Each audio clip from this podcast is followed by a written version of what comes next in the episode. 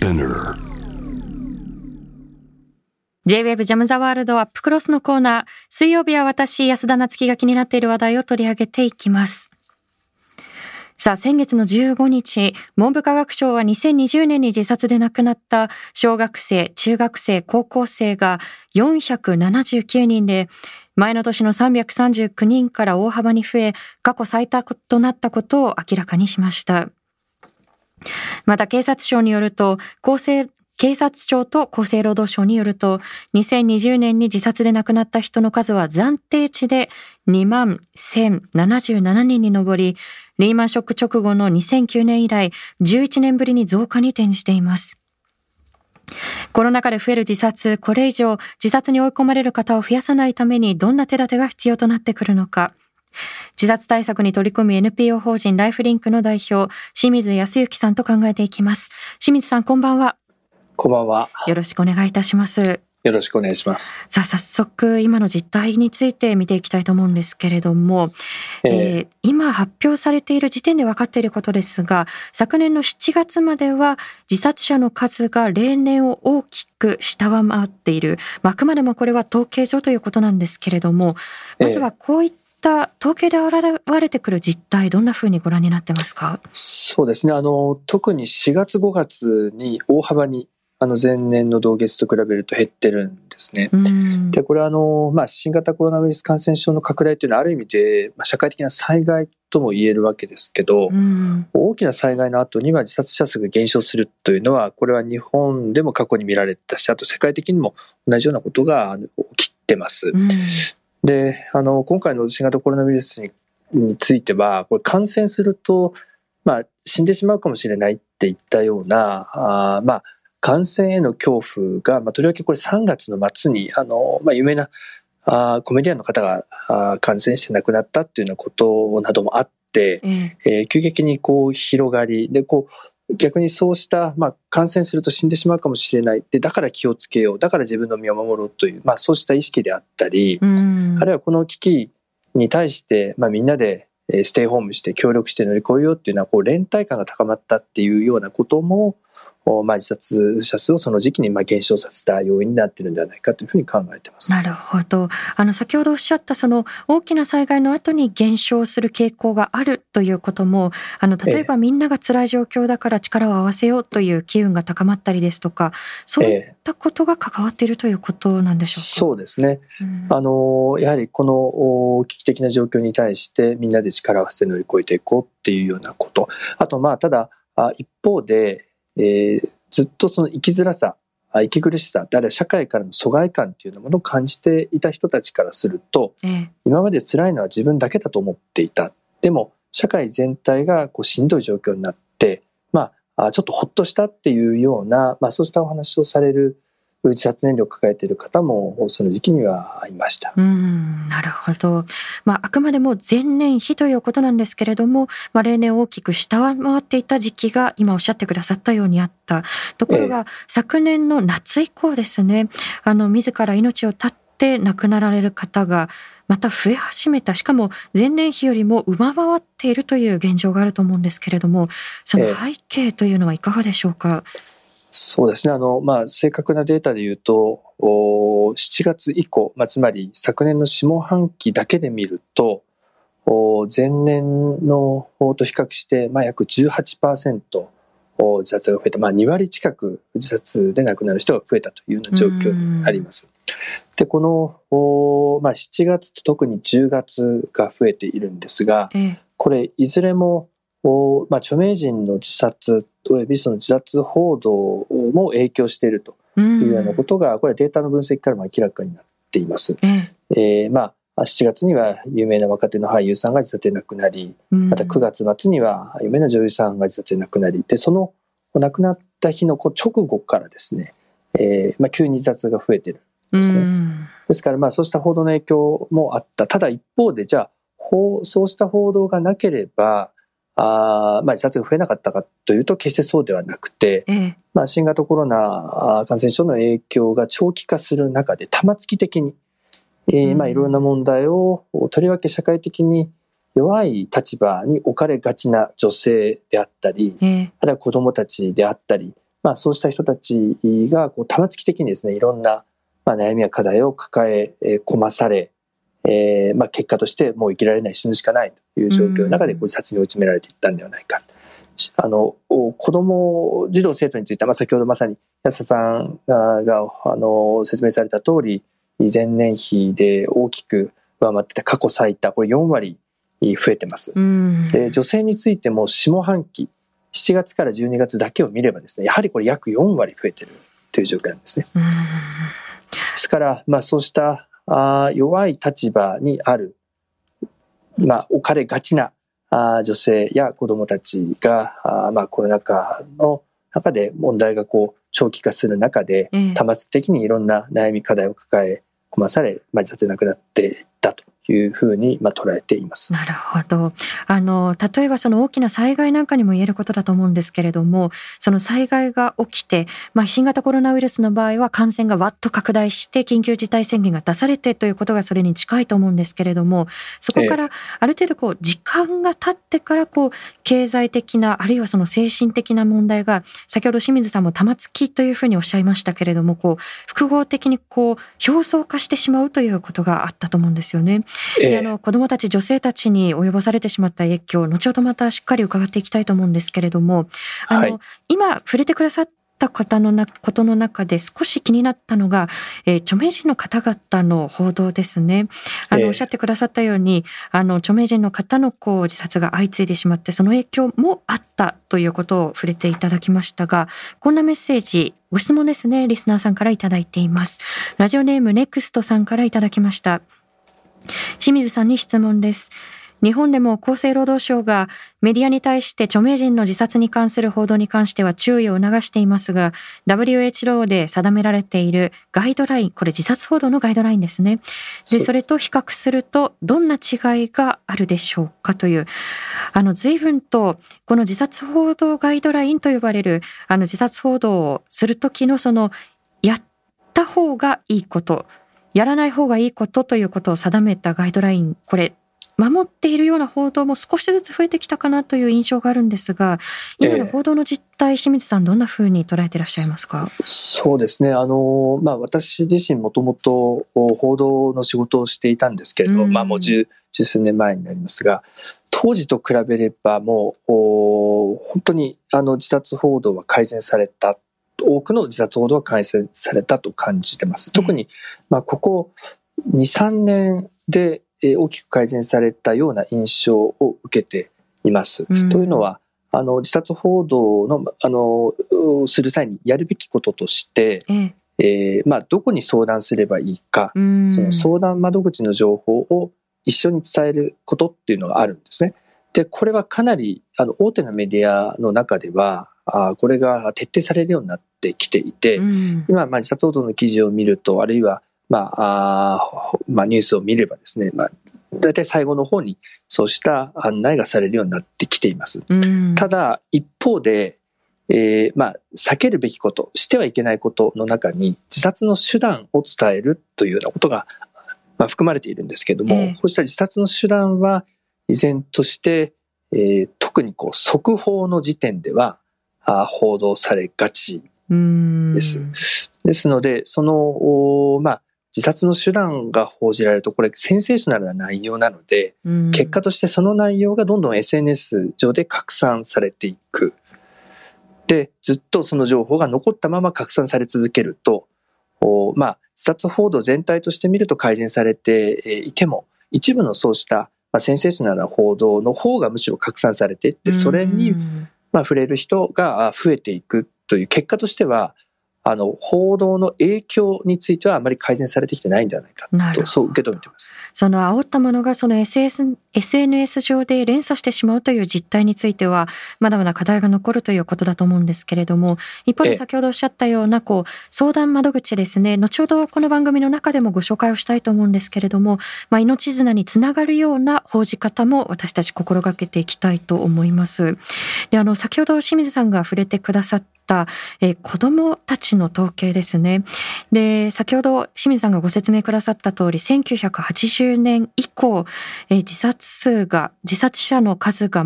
最も多くなってしまった子どもたちに関してはということなんですけれどもこの子どもたちの自殺の急増の背景清水さんどんなふうに捉えていらっしゃいますか？そうですね。あのやはり、まあ、こう新型コロナ感染症拡大の影響で、えーまあ、家にとどまる時間が増えた、まあ、結果として、えー、家族と関係があまああ良くない場合はですね虐待があ始まったりあるいは虐待が悪化したりっていうようなあつまり家庭にいる、まあ、親御さんだったり保護者だったりも例えば失業したとか収入が、まあ、減ったとかでこうストレスを溜め込んで家にとどまってる。でそうするとそのストレスが家庭内で弱い立場にある子どもたちにぶつけられる。で子どもたちの中でも場合によってはあまあ、学校が再開してもですねそのストレスを溜め込んだ子どもたちが今度クラスに集まればその中でさらに弱い子たちにそのストレスのはけ口があのなってしまうっていうような向かってしまうっていうようなそういうこうストレスの濃度がどんどんこう弱い立場の人たちにこう、まあ、濃縮されていくようなそういうような現象が起きてしまっているのではないかと思います。でただ同時にですねあのコロナが起きる前から、ええ、あの感染症が拡大する前からあの日本の児童生徒の自殺ね非常に深刻な状況が続いていたので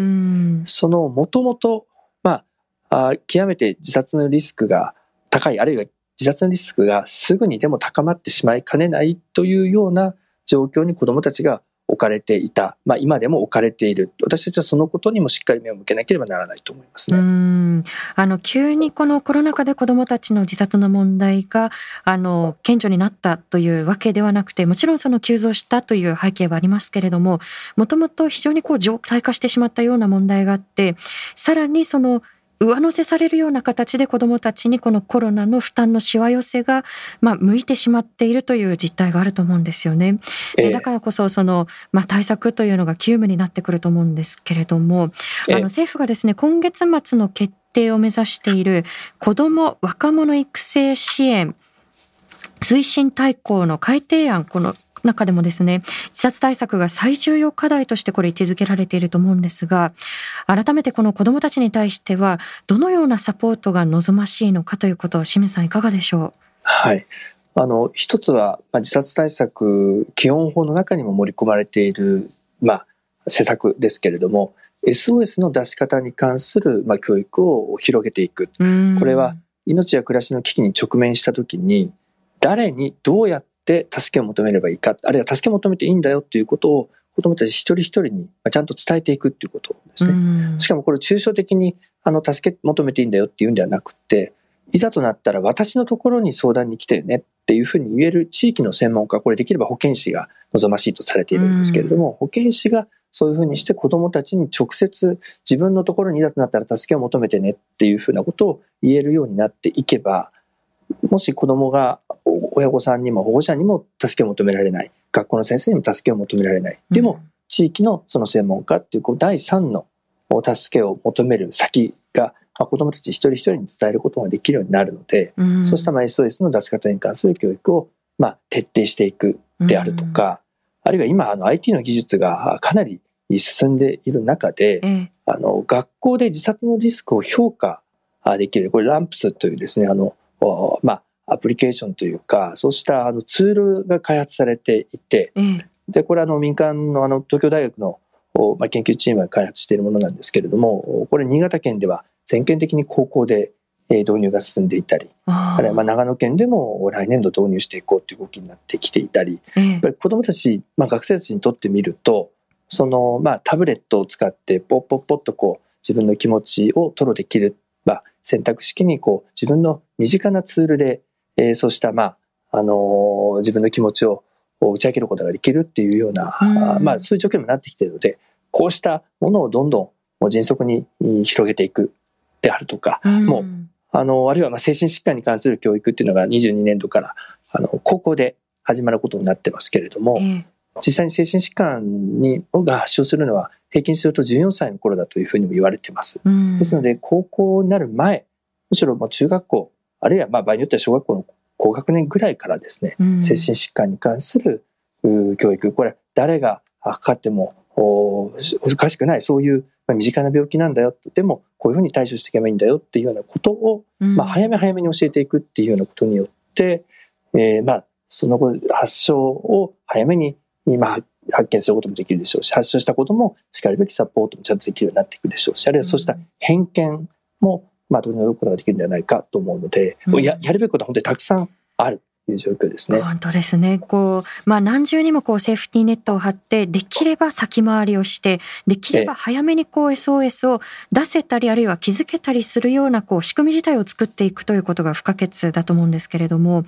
あの、今おっしゃった中ですと、やはりこう感じるのは、こう SOS を出すということ、まあ助けてっていうふうにこう声を上げるっていうことって勇気も、本当にこうエネルギーもいることだと思うんですよね。で、だからこそもう先回りだと思うんですけれども、今もし例えば今日もいろんな方々がこのラジオを聞いてくださっていると思うんですけれどもこう生きるのが辛いなとか苦しいなというふうに感じた時は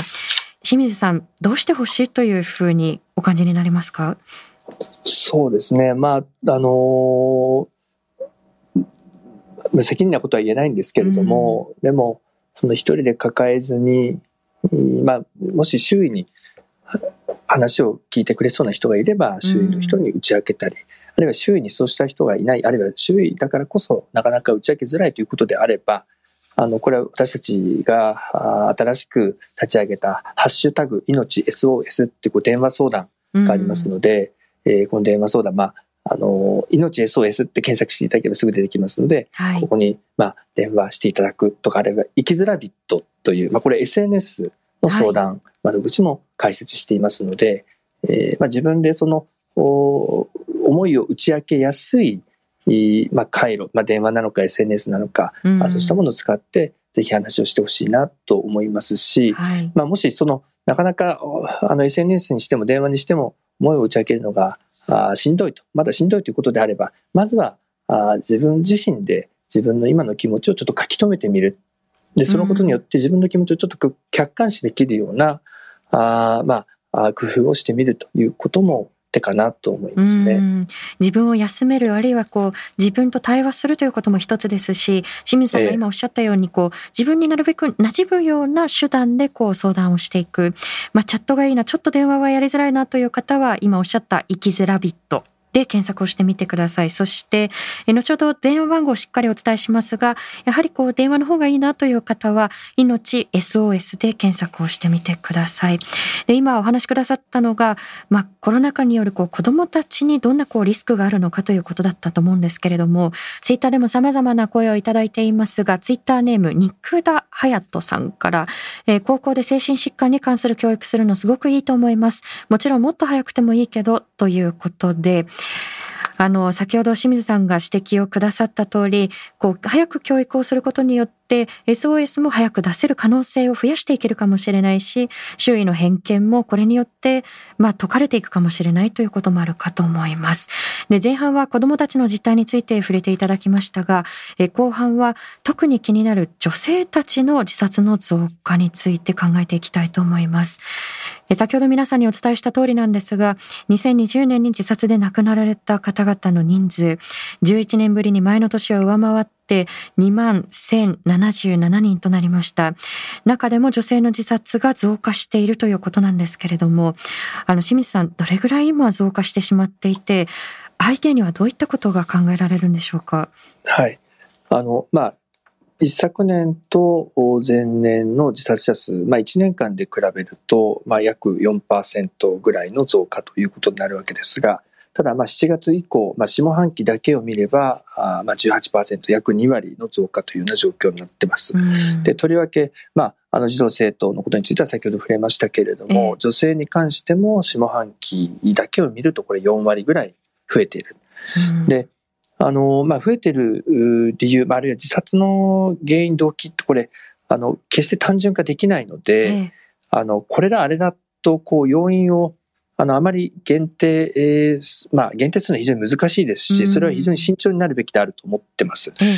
うん、むしろ、その、どういう要因がどういうふうに連鎖して、うん、えー、自殺の危機経路を形成しているのか、まあ、自殺の危機経路というのは人が自殺に至る、自殺に追い込まれていくプロセスのことですね。うん、えー、このどの要因がというピンポイントで特定するのではなくて、新型コロナ感染症の拡大がどういうプロセスを踏んで、まあ、どういうプロセスの中で、えー、自殺、人を自殺に追いやっているのか、まあ、とりわけ女性を自殺に追いやっているのかこのプロセスを明らかにしていく必要があると思うんですね。で、そのプロセスを明らかにする中で、まあ、手がかりとなるのが、同居人がいる女性の自殺が増えている。同居人がいるの方なんですね。はい。あるいはその無職ですね、の女性の自殺が増えているというようなことは、これデータから明らかになっています。で、あの、同時に自殺燃料を抱えている人の、まあ、相談対応の中からですね、そうした人たち、まあ、つまり同居人がいる、あるいは無職の女性の、まあ、自殺燃料を抱えている人の中には、例えば、非正規の雇用だったんだけれども、雇い止めにあって、で、一人親家庭で、えー、まあその人がこう子供を養っていかなければならないんだけども、でもその生活が非常に厳しくなってきていて、一方でコロナ禍でなかなか周囲の人にも頼ることができない。で、生きることに限界を感じている。死にたいとかですね。うん、あるいは、あの、まあ、失業して、家庭で過ごす時間が増えたことによって、配偶者の方からの暴力がひどくなったとか、あるいはその介護を一人で担わなければならない中でしんどい思いをしている。もう辛くて死んで楽になりたい。あの、亡くなった芸能人みたいに自分も死ねば楽になるんじゃないかと思うっていうようなことであったり。ですからそういうふうにして問題がこう複合化する中で、ええまあ、新型コロナ感染症の影響で多発的にいろんな問題が連鎖的に起きている中で、まあ、人が自殺で亡くなっていってる。私たちはですからそうしたプロセスにまあ着目して今まさに分析を進めているところです。なるほど。あの前回ご出演くださった時にもこう人が自殺まで追い込まれてしまう過程にはこう4つ5つ本当にこう複合的にこう問題を抱えているんだということを清水さんからお話があったと思うんですよね。で特にその日頃抱えている例えば経済的あるいは家庭内での非常にこう脆弱な問題というのがこうした危機によってこうまあ、表面化してしまうという点があると思いますのでだからこそこれまで、まあ、清水さんが繰り返しおっしゃっていたこう包括的な支援体制を組めるかどうかというところが非常に問われてくるところだと思うんですよね。そうですね。うん、でもう一つあのこれは女性たちの問題に限らずなんですけれどもやはり今3月になりましたで東日本大震災から10年という報道が今増えていますよね。ただ、あの多くの方々が亡くなった月でもあるので、この時期になるとどうしてもこう辛くなってしまうという方だったりですとか、うん、あるいはそういった報道自体にこう影響が、あの影響を受けてしまうという方もいらっしゃるんではないかなというふうに思うんですけれども、改めてこの3月、特にその震災報道が増える中ですけれども、どういったことが先回りして求められるのかということ、その点はいかがでしょう？そうですね。あの、まあ、先ほど自殺は複数の要因が連鎖する中で起きる。まあ、とりわけ、まあ、平均するとですね、まあ、4つの要因、まあ、悩みや課題が連鎖する中で起きるということが、私たちが行った自殺実態調査でも明らかになってるんですけれども、ただ一方で、その要因が連鎖しても、そのしっかりとした支援にたどり着ければ、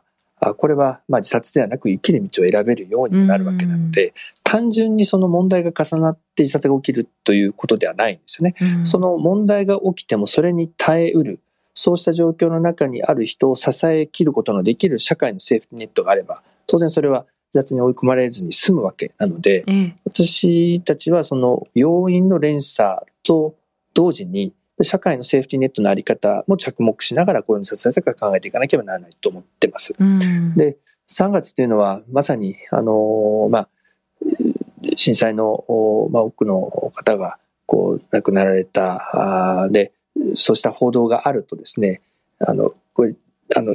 いわゆるまあ命日反応ということで、ええ。えー、そうした報道に触れると、まあ、自分の家族を亡くしたことを思い出して、えー、しまったり、あるいはその思い出す中で自分の自身のことを責めてしまったりというようなことが起きたり、あるいはこの季節の変わり目で、えー、こう体がそれに順応しようとする中で心が不安定になったり、で、さらには年度末、決算期ということで、まあ、いろんなこう変化が起きる時期なので、例年3月というのは自殺が増えるんですね。えー、ですから、そうした、あの、状況の中で、まあ、先ほども少し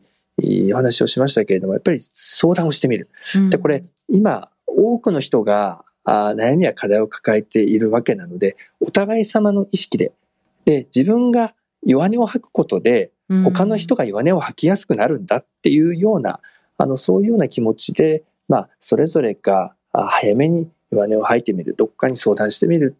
っていうようなことも必要なんではないか、まあ、大事なんではないかというふうに感じてます。いや本当におっしゃる通りで震災直後なんかも非常にこう顕著でしたけれどもあの例えばみんなこう大変だから自分なんかが弱音を吐いてはいけないというふうにこう押し込めている方もいらっしゃいましたしもしかすると2月の大きな余震がありましたけれどもその時にも同じようなことを感じられた方がいらっしゃるかもしれないんですけれども、まあ、清水さんがおっしゃったようにこうお互い様っていうところを大切にしたいところかなと思います。であのセーフティーネットということにも触れていただきましたが清水さんが代表を務めているライフリンクの呼びかけで全国の NPO 法人が連携してで先月6日から「ハッシュタグ命 SOS」という緊急電話相談が始まりました。でこの新たな支援を始められたきっかけというのは清水さんどういったことだったんでしょう？はい。あのまあ今までも私たち、まあ、自殺防止の電話相談をやってきたんですけれども、うん受け皿が、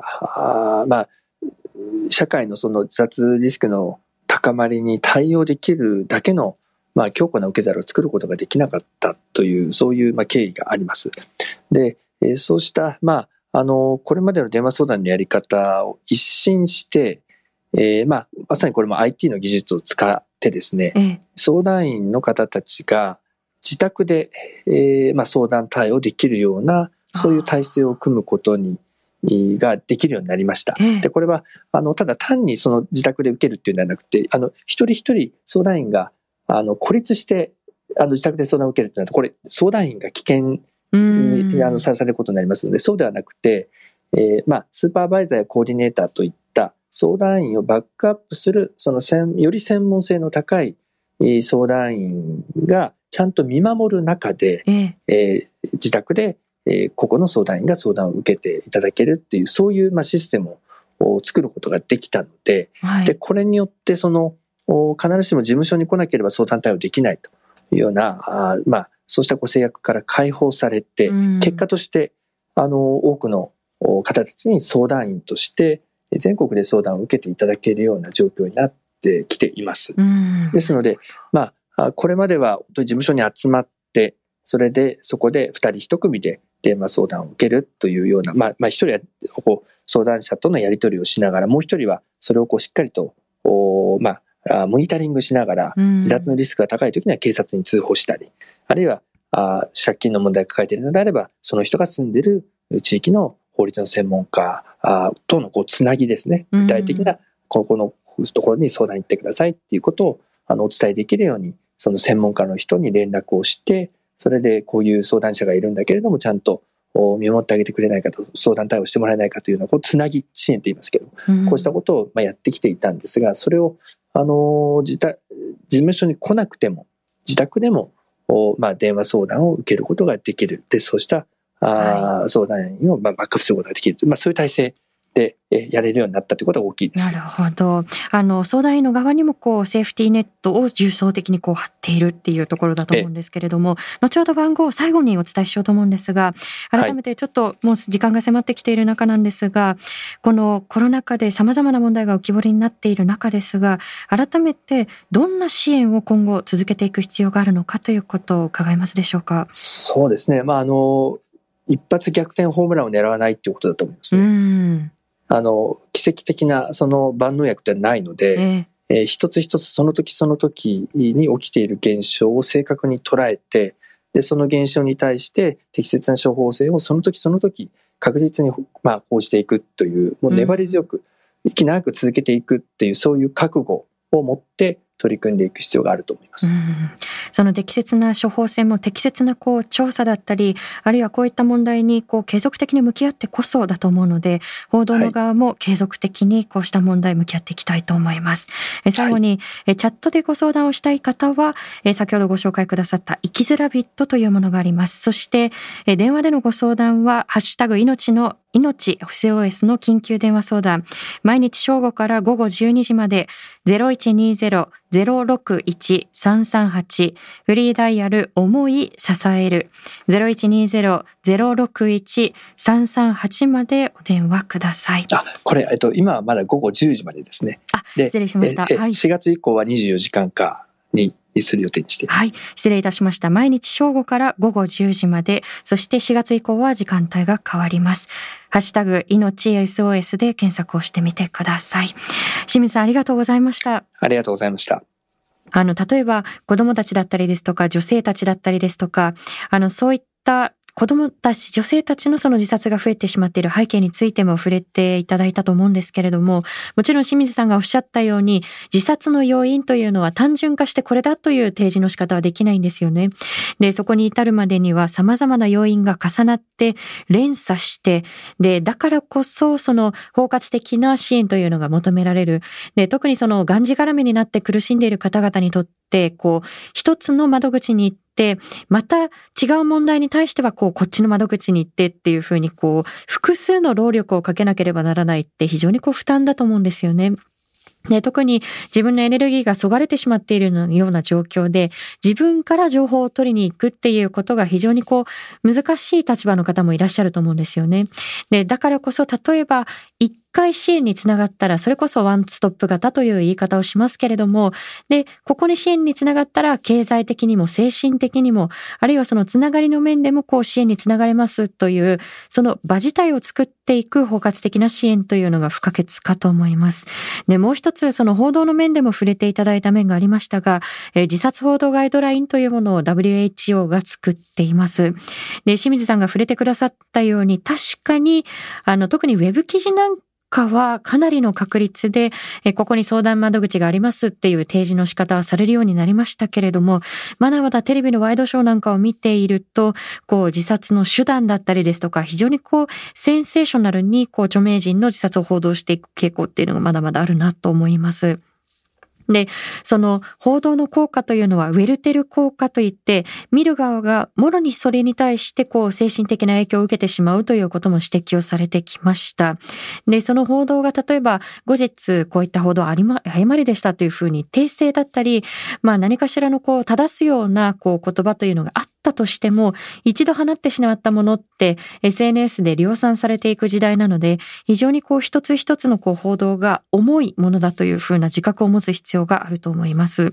で、今日も相談先を明記、あの皆さんにはお伝えしましたけれども、何かこう命綱につながれるような報道、こう命の道しるべがこう作れるような報道をこれからも目指していきたいと思います。以上、安田なつきがお送りしました。